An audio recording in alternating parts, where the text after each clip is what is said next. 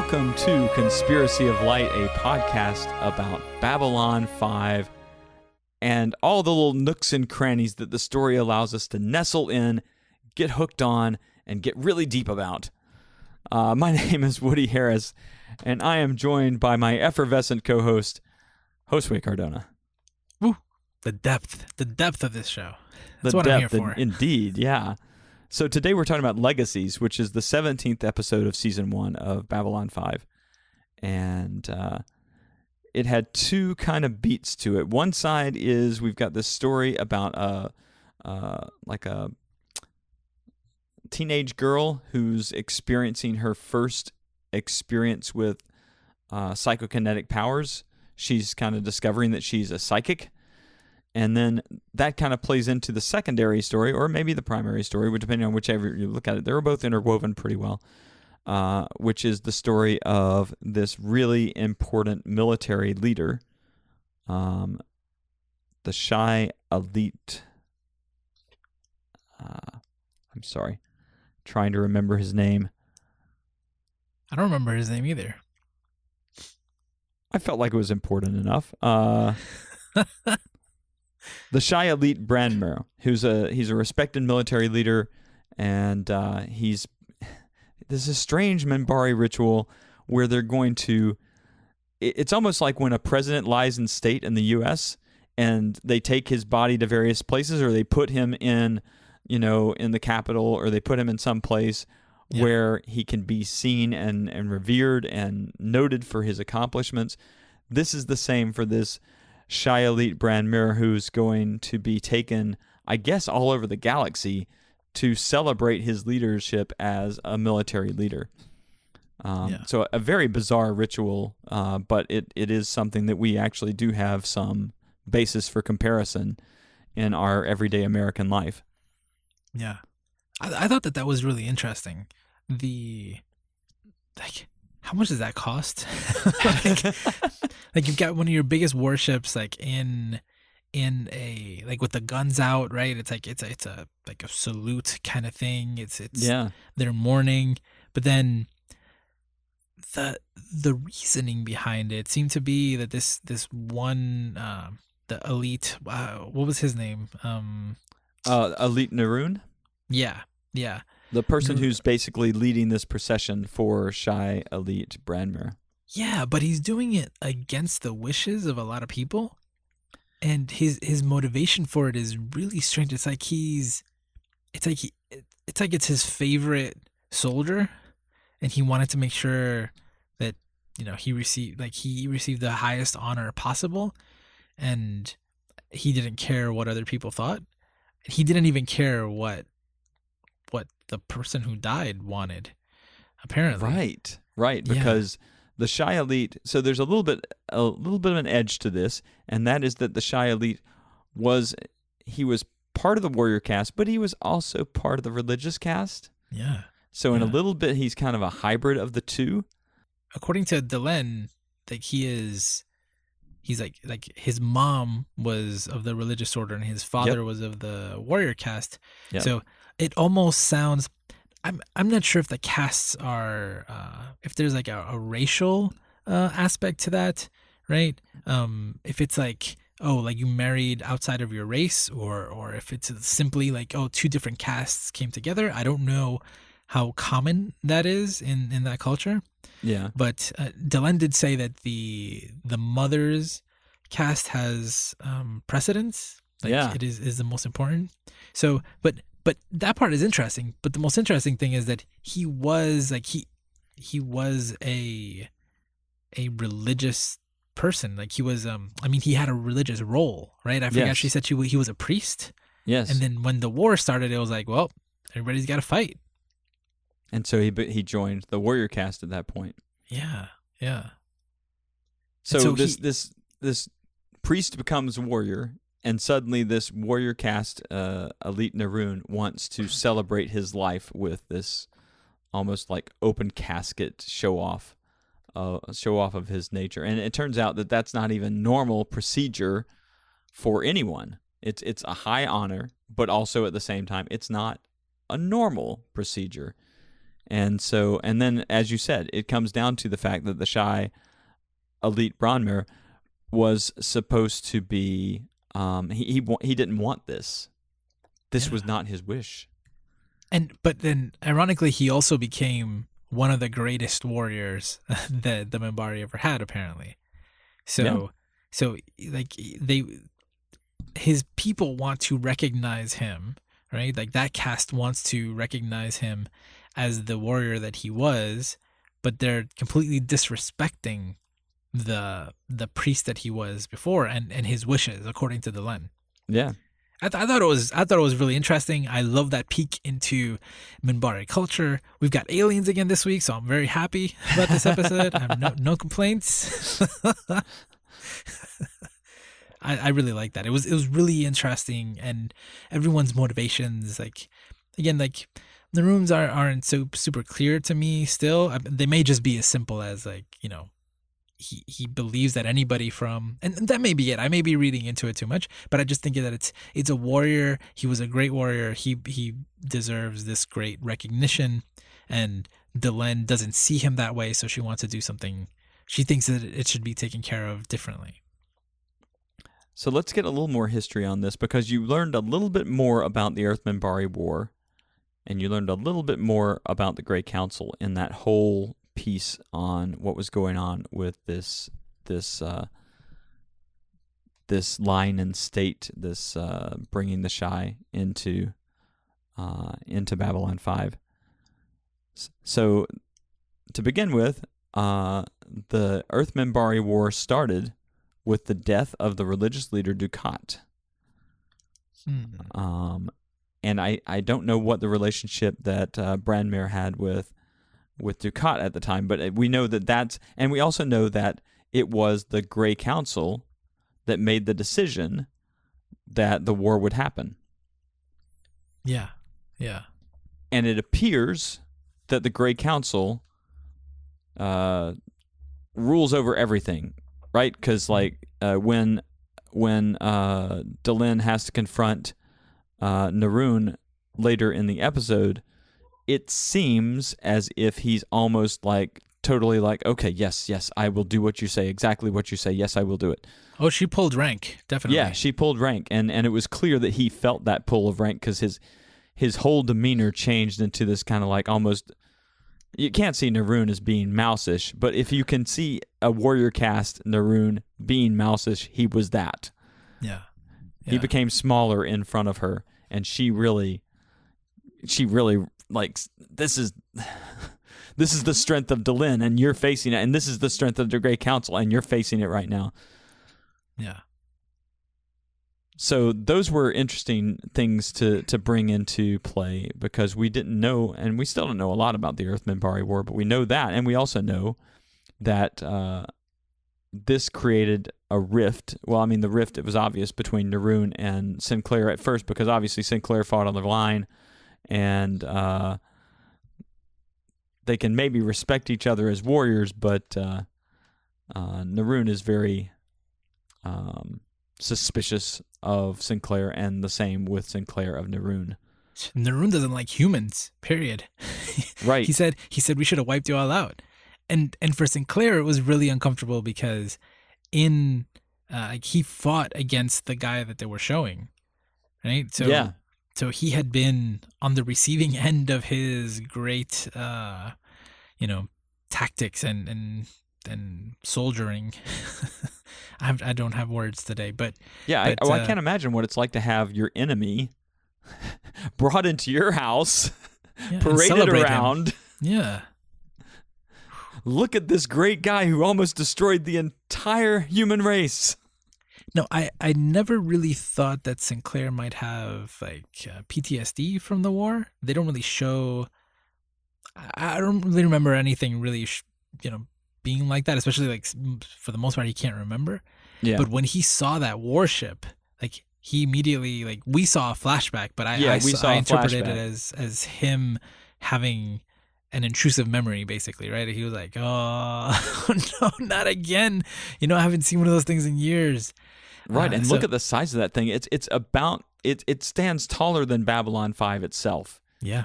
It couldn't possibly come onto the ship. In Yeah. fact, if anything, Babylon 5 might be able to No, it's not it's not big enough that Babylon 5 could come onto it, but it's a really large ship. Yeah. Yeah. And it is pretty forbidding. I mean, with the gun ports open and coming straight at I mean, of course I think there's definitely some PTSD going on there because he's definitely I mean, even watching uh Garibaldi. Yeah. Garibaldi's having a little flash of it too, and everybody's kind of on edge as a result. Yeah. They're, they've still got their gun ports open. Yep. And then he asks for the gun ports to be closed, and Neroon answers, I don't have to explain to you why I do anything, human. Yep. And again, it was it was we, we learned that it's ceremonial, but still. And I think uh, what Sinclair was Delenn asked like, is that accept is that acceptable? And he said barely. Yeah, he did say barely. Like, like she's supposed, she's getting him to close the gun ports, basically, and Yeah. uh, yeah, that's still barely acceptable. Yeah, he's like, no, there's still a giant warship right outside my ship. So- Right. and I've seen it destroy multiple people that I love and care about. Yeah, yeah. Whew, Poor Sinclair. Yeah, it's a hell of a, it's a hell of an experience for him. Yeah, yeah. So let's let's switch over to the other side, which is where we have Alyssa Beldon. She is a teenager. She's walking in the Zocalo, and Ivanova and Talia are sitting together, and she suddenly just like holds her head in pain and falls down. And I forget what Talia calls it. I don't remember if it was a mind quake or A mind burst. a mind burst. Thank you. Yeah. Um, and so Talia recognizes that this is an emerging telepath. And she goes to her and she tries to calm her down and she tries to teach her how to build a wall with her mind so that she can block out all the other voices because I guess maybe uh, we're- supposed to assume that Alyssa has never had an experience like this before. So it just comes on suddenly when you're in your teens, maybe. And then you just got to deal with it. Um, and she's like given puberty, she said.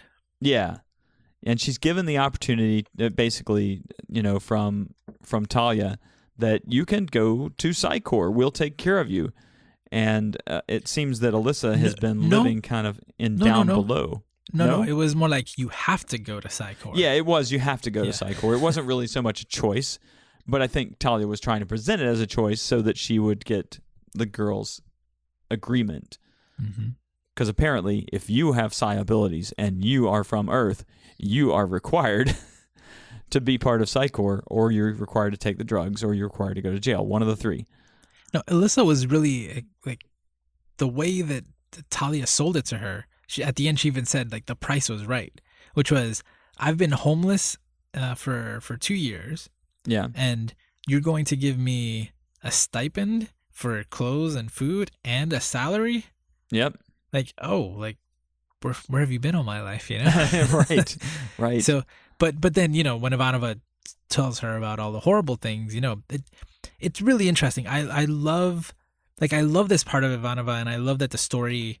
Like w- last week, I, I I talked about like yeah, we know this part of her story already, and when we saw the dream and everything, it was like okay, but but what happens next, and, and will that lead to something else? And it's a, it's this story, it's this backstory, right, to Ivanova that keeps coming up in different ways, and I really like the way it came up here, where like I knew the moment that she saw the girl and that she saw that Talia was like, uh, you know, gonna recruit her, she was like, I knew she would come up with some way to avoid that because she doesn't want anybody to go through what her mother went through. And right. she's so against it. And I loved the way she played it. And I loved, I think maybe that was like a theme in, in this episode, right? Like nobody, with the exception of when, uh, when uh, Sinclair was assaulted, it was a lot of politicking. It was um, diplomacy, like Sinclair Yeah. said at, at one point. And it was like, no, no, we're going to talk to different people. We're going to talk things over. We're going to pull rank. We're going to see, you know, what's going on. We're going to offer different. Um, there were a lot of different viewpoints, right, in both stories. Like Mhm. The opinions of what should be done with that warrior and his body were completely different. Uh, like we saw two different sides, and here we saw multiple uh, possibilities for Alyssa. I, I really like that she had like that, that we were able to see these. You know, I'm sorry Yeah. Londo couldn't come in and offer something else too. yeah, exactly. it does seem like they left him. They left out. They left out Londo, and they left out uh, Kosh in terms of like the True. major alien races. True, true. Well, man, who who even knows if the Vorlon like see like have like latent psychics. I feel like they're all psychic. I don't know. Yeah, there's no. We have no clue anything about a Vorlon right now. Yeah. Not really. I mean, it's just been mystery after mystery in terms of Vorlons. Yeah. Now But I always I always missed they- G'Kar, but Na'Toth was pretty funny this episode. So so yeah, Na'Toth is offering the possibility. Um, talk to me about how Na'Toth was funny because I'm not remembering it right now. I apologize. well, she, well, she, um, like she. First of all, I just love the the Narn perspective, right? And they're like very open, and he, she's like, listen, there's, we're the only race who doesn't have uh, psychics. We want to figure Yeah. it out. We'll like, we'll give you everything you need, and we just need, you know, genetic samples from you. Couple, uh, you know, you'll be the mother of of psychics. And I don't know, that whole thing is kind of funny to me. But then at the end, uh, when when Ivanova is telling her like, "Oh, why don't why don't you check her teeth? Why don't you?" You know, and she's like, "Oh, should I? Hmm, Yeah, that's a good yeah. idea. Maybe I should." I don't know. And she was like sassy, you know, with everybody. I don't know. I I, I forgot. I forgot. Uh, I like Na'Toth. I like Na'Toth as a character. She's Yeah. uh, she's uh, one of my favorite Narns, uh, Yeah. aside from G'Kar, obviously. Obviously. Um, yeah, I, I think she she does a great job in her role. So uh, so um, Alyssa touches Na'Toth's mind and she sees that maybe this ain't going to be such a great thing with the Narn. She kind of shrinks back and says, "I don't know about that. That doesn't sound like." I, I actually she had a pretty visceral rea- reaction, right?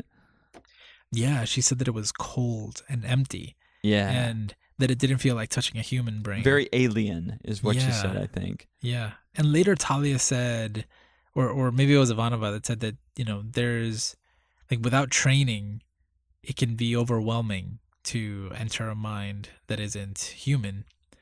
And I don't know, I, I at first I was like, oh, like she saw it's funny that she said cold mm-hmm. and and empty because at first I thought that she meant like, oh, like she is she's just evil.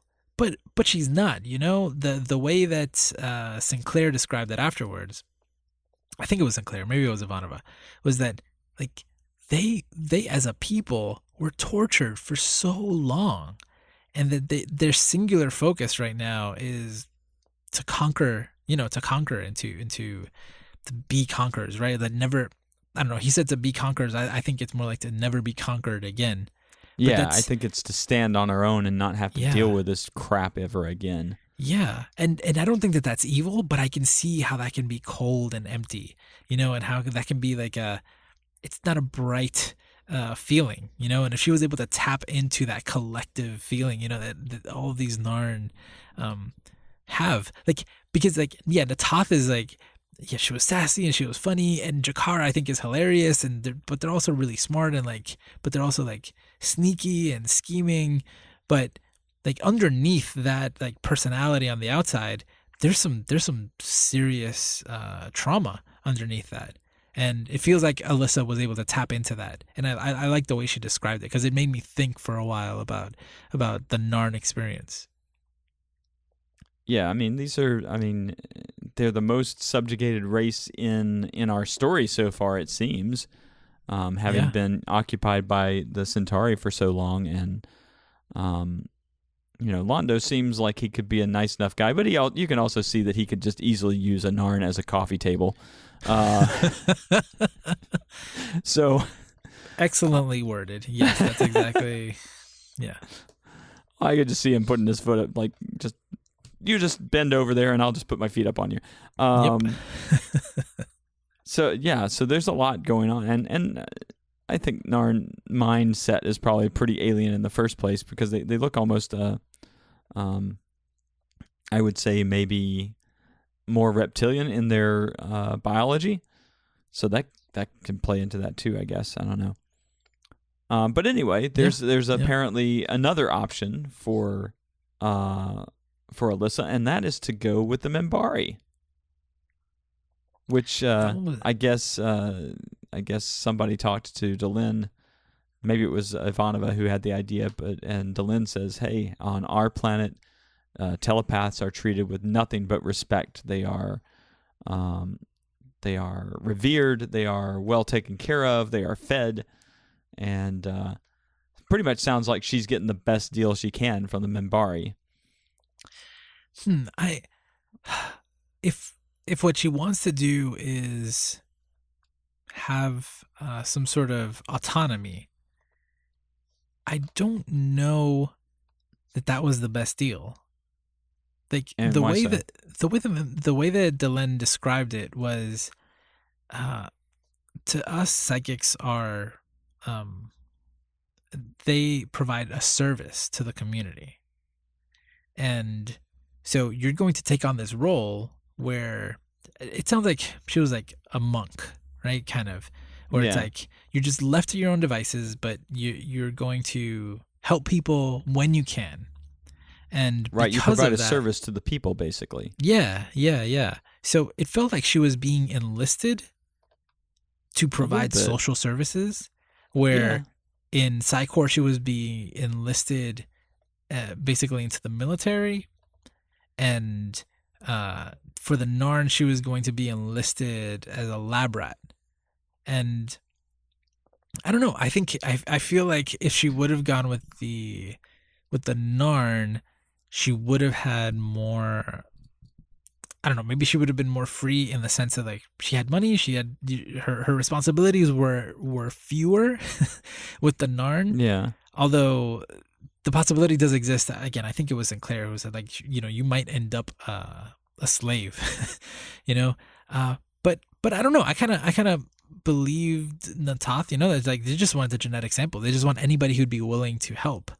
And and so i don't i don't know that the Minbari deal was the again the most autonomous because she didn't it, it, it sounded like, and again, this is coming from a, ra- uh, uh, a, a race of aliens who have caste systems and very like clear um, delineations of, of, of who people are and what their roles are.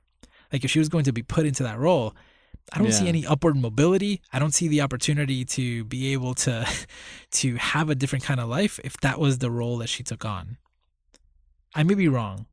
It may be it may be you know that these people are more rev- like she used the word revered, but uh yeah. that they're that they are like they're considered high a higher class and therefore have more uh, rights than maybe other people do and maybe she could just come and go as she please and just ask for things and get them and i don't know it was a very different it was a very different life i don't know which one i would have chosen Yeah, I don't know either. I mean, the Yeah. options are very limited no matter which way you go. And basically, in all of these situations, you're a pawn in somebody's game for the most part. that's that's how i see it yeah But I'm, I'm thinking, you know, if you look at Alyssa, she's been living probably down below. She's uh, probably scavenging from the Zocalo, um, pickpocketing when she can, you know, because she took uh, she took something for Ivanova, I think. and she took her Um, communicator Yeah. um. So she she's got she's got good sleight of hand, but she's basically learned to distrust most people. She has not had. I, don't know how a, a girl this age gets into a situation like this, but it's clear that she doesn't have anybody there that she cares about who's checking in on her, except for the people who have suddenly adopted her to help her as a result of finding her now. Because prior to that, she was nobody. She was just somebody on the Zocalo that nobody paid attention to, and now suddenly this moment happens, and now she's special. yeah Um, Yeah. So three versions of social services come in basically to take care of her, and it, her, it's her first time being offered help from anybody. So everything looks appealing to her. She does at least at some point have the autonomy to say, "I just want to see what all my options are," That- and I you know, like mean, I- that.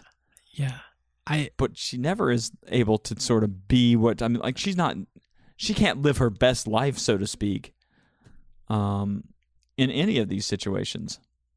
This is, I love the way you you worded this and and like as a social services situation because she is a minor Yeah. and she kind of doesn't have she, she can't really choose you know and there's all these people offering her possibilities and Ivanova in this case is like in case in this sense is like a caseworker where Yeah. she's trying to find uh possibilities for her that aren't the you know like the first one again she's she's she's homeless and orphaned so I guess any of these things would have been better, but I don't know. I, I, I like that idea of Ivanova as a social worker, as a caseworker, trying to help her out and just uh, having the best possible outcome of a really horrible situation. Yeah. Yeah, yeah. I hadn't seen it that way before. I hadn't seen it that way until today. Yeah. But you know, I was trying to see. You know, you try to draw clear uh, sort of parallels between what's going on in Babylon Five and what's going on on our in our lives. You know, Yeah. and that's that's the one that's most obvious to me, seeing as how I deal with you know uh, social services on a regular basis. yeah. It's Um, obvious now. and kids that age. Yeah, it's obvious now. I hadn't thought about it before. Um, but then you know, it, it. I think what it, it's because she's talking with Delenn that we get a glimpse into something that uh, Delenn knew that no one else knew that Delenn wasn't letting on, which is Yeah. basically. Oh, we didn't get to the part where the body was gone. No, no, no. But we can. I mean, we can. We can jump right to that, right? Like the the body disappeared in the middle of one of those ceremonies. Well, it didn't disappear in the middle of the ceremony. They discovered it gone because they were, you know, they took it to the space and they're gonna Exactly. open it, to, and they wanted everybody to see it, and then it's not there. True. True. Uh, and so there's there's this kind of attempt by Garibaldi and his team to find uh, the uh, find the Shai, and uh, even Neroon goes to Sinclair's quarters, rips him apart looking for the Shai, which doesn't make a lot of sense because why would he store this dead body in his quarters? Um, but Neroon's acting on emotion, obviously. yes. Um, but so we get to this point where Alyssa is hanging out with Delenn and you know talking about her options, and I guess something happened. Maybe, maybe Sinclair mentioned something, or there was, no, no, there was no mention. She just touched this piece of Delenn's mind without Yep. any awareness of what's going on actually at Yep. all. Yep. She, you know, she knew about the body suddenly. She knew that Delenn knew where the body was. And, and that the body had been cremated, basically. Yeah. Yeah. Well, what she knew was that Delenn was aware. Like the Delenn was Yeah. somehow involved. She well, she saw Delenn stealing the body, basically. yeah. And and so when they when Sinclair and Garibaldi confronted Delenn, she admitted it. But that was so interesting. The way that she she had this whole plan, right? She was gonna say that it was a a miracle, basically. That Yeah, because that his body just uh, evaporated, basically. transformed was the word that she that she used. became you a know. force ghost. Yeah, yeah. Um, oh, and before they mentioned also that it was like the vessel of the soul, yes. and I need to I need to re- revisit uh, that episode where she's got the souls and like she's she's like remember the it's the Oh, the yeah, guy the was soul taking the hunter. souls yeah yeah yeah yeah. and like she like we see like she's got the souls there it's like so I was like, oh, wait a minute. Like, is it still in the body? Like, what what exactly happened? Like, they didn't explore that this time, but but there's you know th- there's a very spiritual aspect to it. There is, and and apparently this is something that can happen, right? So she was gonna declare it a miracle, basically, and in a way, it it's like the the most warrior cast thing that you can do is whip out the guns on the on the warship and parade it all over the galaxy yeah. and the most uh, religious cast thing that you can do is to trans have your body Make a body disappear. Yeah, yeah, yeah. like it's just like he was so holy, you know, that his body just like like you said, it became a force ghost. And it's funny that they were both pushing, uh, pulling in those two directions to to basically tell a story. I mean, this makes sense, right? So the the title of the episode is legacies, right? Right. And so really like what is the person's legacy, right? That that's what they're trying to show. And I guess the the the title makes sense that there are two legacies that that are are fighting, right? Or two people are fighting to have a particular legacy be the story that is told. Like what's the how do you how do you cap that's the story of this person that you admire greatly? Do you yeah, tell ultimately framing him in your own light, basically. yeah, yeah, yeah. And and Delenn was able to do ironically, right? Uh he was a priest, then he was a warrior, and like he kicked ass as a warrior. But ultimately Delenn pulled rank and had him and is go and the story that's going to be told, including by the uh, by Neroon, is that his body transformed because he's so holy, and and that's incredible, right? It's like he he he probably didn't want that either, right? Yeah. He just but uh but the two stories, you know, they they fought and and Delenn won in the end. You know, there's a fascinating piece here that I, I'm just kind of realizing that is, you know, once you're dead, you no longer have the right to dictate your story. Yeah, yeah. It's Yeah. it's whatever anybody saw you as, and now that's what you are. Yep. Um, I, I think they managed to to be able to satisfy both sides of the caste system at this point. Um, with Depends where we were on the tour. Agreeing to do the the the, the mili- to do the the spiritual to say the spiritual thing happened, but he also had his chance to do his military thing. Yeah. Um, yeah, but it is a, a fascinating clash between their two cultures, and you can kind of see, like, it's interesting to note that the religious caste even agreed to go into war in the first place, because typically that's not what you would expect a religious caste to do. Um, or maybe I don't know. It depends on your depends on which part of history you're looking at, right? Yeah. Um, yeah, yeah, exactly. But but there I mean, a lot they, of mystery. They have kind of a. Buddhist Zen vibe to them, so that's where it's like, oh, you know, Buddha didn't declare war or anything. yeah, Um, yeah. but that that warrior side's still present, I guess, in everybody for the most part.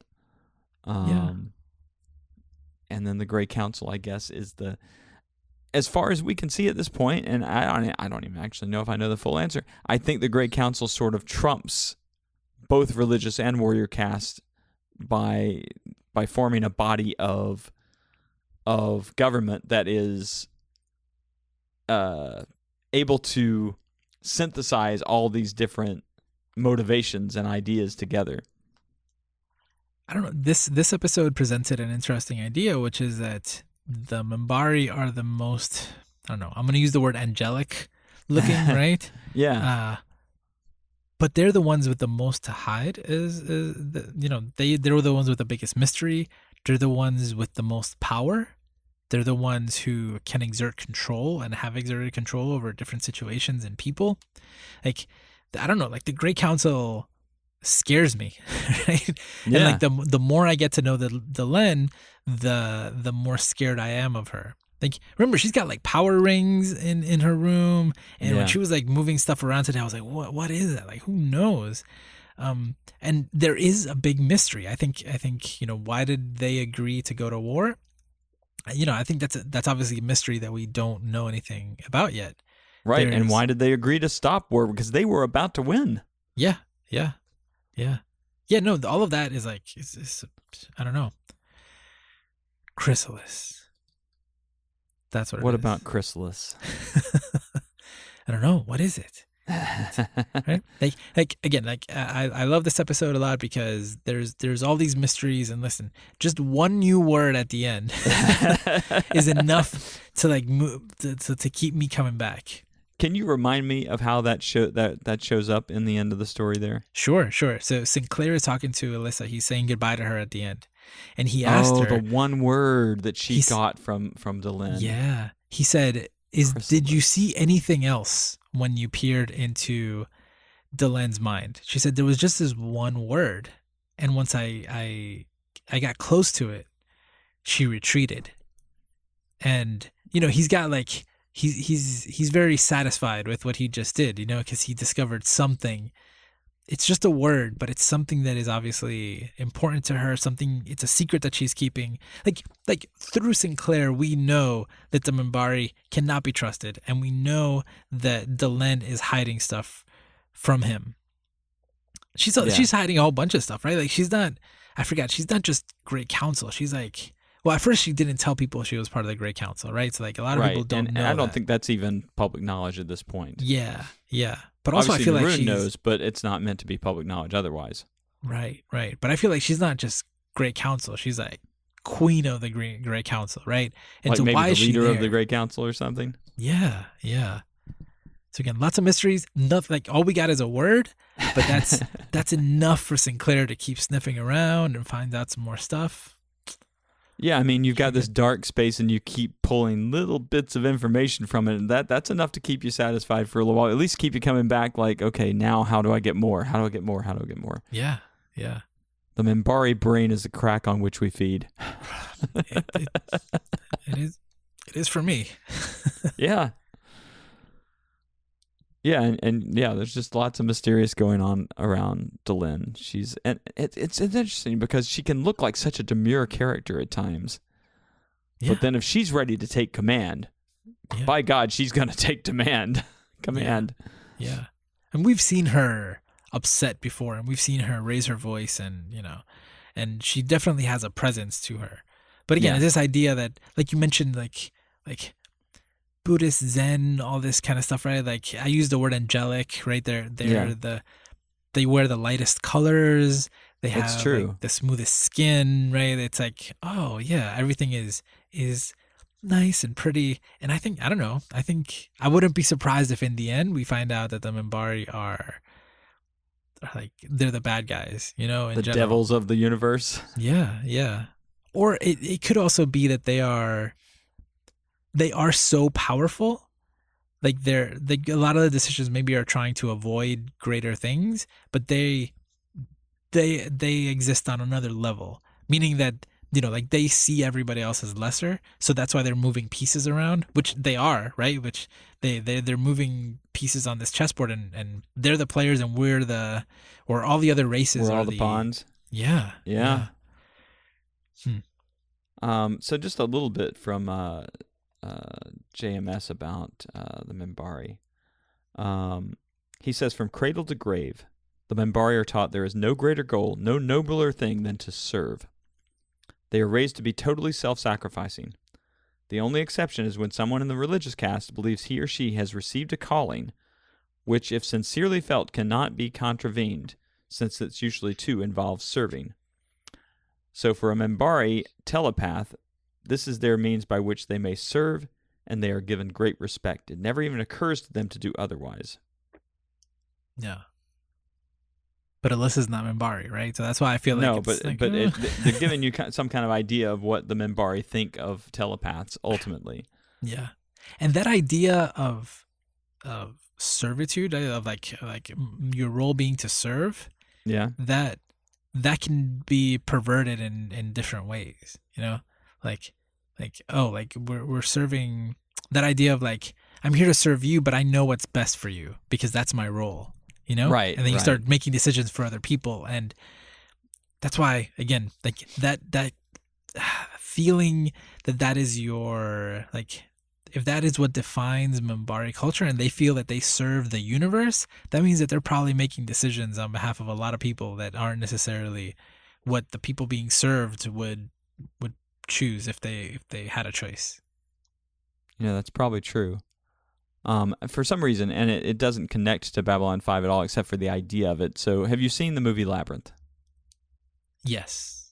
Okay, so at the end, there's that speech from David Bowie as the Goblin King. He says, uh, basically, he says to obey me, to love me, and I will be your slave. I love that line, but it's so true for the Minbari in, in that case. If you're if you're seeing it that way, that you know, follow our ways and we will serve you. Yeah, yeah, yeah. So servitude, but only servitude in a certain like we will serve you to make you a better person and what you think is a better person for you is not necessarily what we think is a better person for you. It, it reminds me of something too, and let me see if this makes any sense. But um, I once visited the country of Colombia, and I Mhm. was I was teaching like I was teaching geek therapy over there, and I kept saying I was speaking in Spanish, and I kept using the word client. okay. And during like an intermission, uh, someone came up to me and said, "You keep using the word client, but they're not our clients. They are our patients. They are in our care." And the obviously, I mean, it, the reason why um, we learn to say client is because we we feel that we're offering a service. Right? Yes. Yes. Uh, and the the idea of a patient is that is that that someone that like needs care. I mean, uh, it, it's more complicated from a from a disease model, right? But but in general, she her her argument was that they are not our clients; they are our patients. They are within our care. And she was basically what she was saying was that like like you're giving them too much credit by calling them clients because that that almost that that signifies that they hired you to provide them a service, but the truth is that they are patients in our care, and we are the deciders. And it was such a it was such a it was a cultural divide.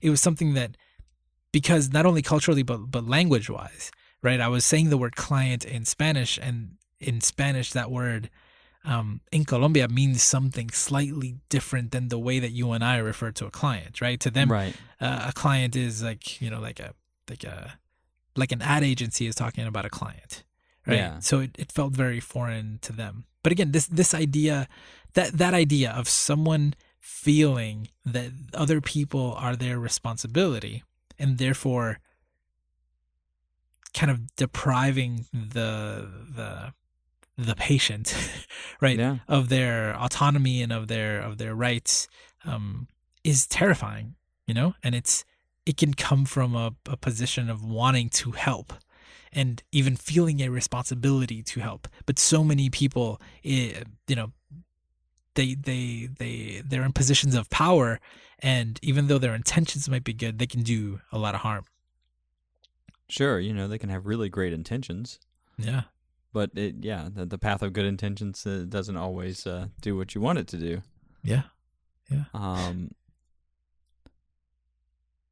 the other thing I thought of, just randomly, this has nothing to do with Babylon Five at all either, is to serve man, which is you know this one right? That uh, I, I, was it they live or I don't remember what it was. It's, a, it's an Outer Limits episode in which uh, the aliens come to Earth and they are reading from a book called that, that, that we finally deciphered the title is to serve man. And then later on at the very end of the episode we find out it's a recipe book. So- yeah yeah yeah yeah yeah, yeah. i thought that was. i'm was sorry a, spoilers for anybody who hadn't seen the episode but by now you should have seen it. I thought that was a twilight zone episode. It may be twilight zone. Yeah yeah because yeah. I, I cross my outer limits in my twilight zone some but yeah. um also you know, there's always, aliens serving man is always an interesting sort of Yeah. uh, conundrum also this is like a complete also it just reminded me of this but but we have a another podcast on the network on the geek therapy network that uh, follows the story of the of the assassin's creed series of games just like we're Mhm. doing a deep dive into babylon 5 here this Yeah. other one uh, it goes into assassin's creed and um, what's happening in that game is that there's two groups of people the assassins and the templars. And the assassins are literally fighting for humanity's right to have free will. And the templars are fighting to remove the free will from the people because they can't choose for themselves you know? And the Mhm. best way to help people is to is to decide for them it's like obviously this is an idea that is present in many many many things many Oh, yeah. stories uh history philosophy but uh but i don't know like the more we talk about it the the minbari the, they scare me more and more like what you just read at the end here from jms i was like ugh that just like that just proves what i thought Yeah, we just haven't seen. Uh, we don't have a really good picture of the Minbari yet, but uh, they, they are, like I, I- said, ultra yeah. powerful. yeah Could destroy probably everybody in the universe if they wanted to. that's the impression that i've gotten so the- far yeah The Minbar, uh, the uh, the Narn don't mess with the Minbari. yeah yeah The Centauri don't mess with the Minbari. no And The I don't know if we've ever seen any Vorlon Minbari uh, connection, like seen or even two- interaction yeah. Well, we haven't seen interaction much with a Vorlon Yeah. anyway, so. Um, yeah but still, I haven't seen that happen so far. yeah Yeah. So uh, clearly, Minbari stand out above a lot of others. Sort of, yeah, as you said, playing pieces. It's interesting. Yep, yep. Great discussion. Yeah. And and we've got three big episodes coming up. yes. We two said the same we're thing last week. one episode. We said the same thing last week, but this time it's it's true. This time, it's really true. Uh, so we've got the voice in the wilderness, which is coming up. Uh, it's a two-parter, but we're going to do it all in one episode, all Yes. in one, all in one discussion. And Yep. then we've got uh, Babylon Squared Ooh, I cannot coming wait. up after that. Can't and wait. if I, am I right that the next one after that is I don't know. No? There's Quality idea. of Mercy, and then there's Chrysalis. Okay. Oh, Chrysalis is an episode. Oh. Oh, so you know what Chrysalis is. I don't know what it is. Okay. yeah. No comment. Just take us home. I'm not. I'm not taking you there right now. I'm not. Nope. Nope. I just want to. I just want to peck at you just a little bit. No, no, stop, stop. Just wrap it up. Let's go. Let's go. All right, all right.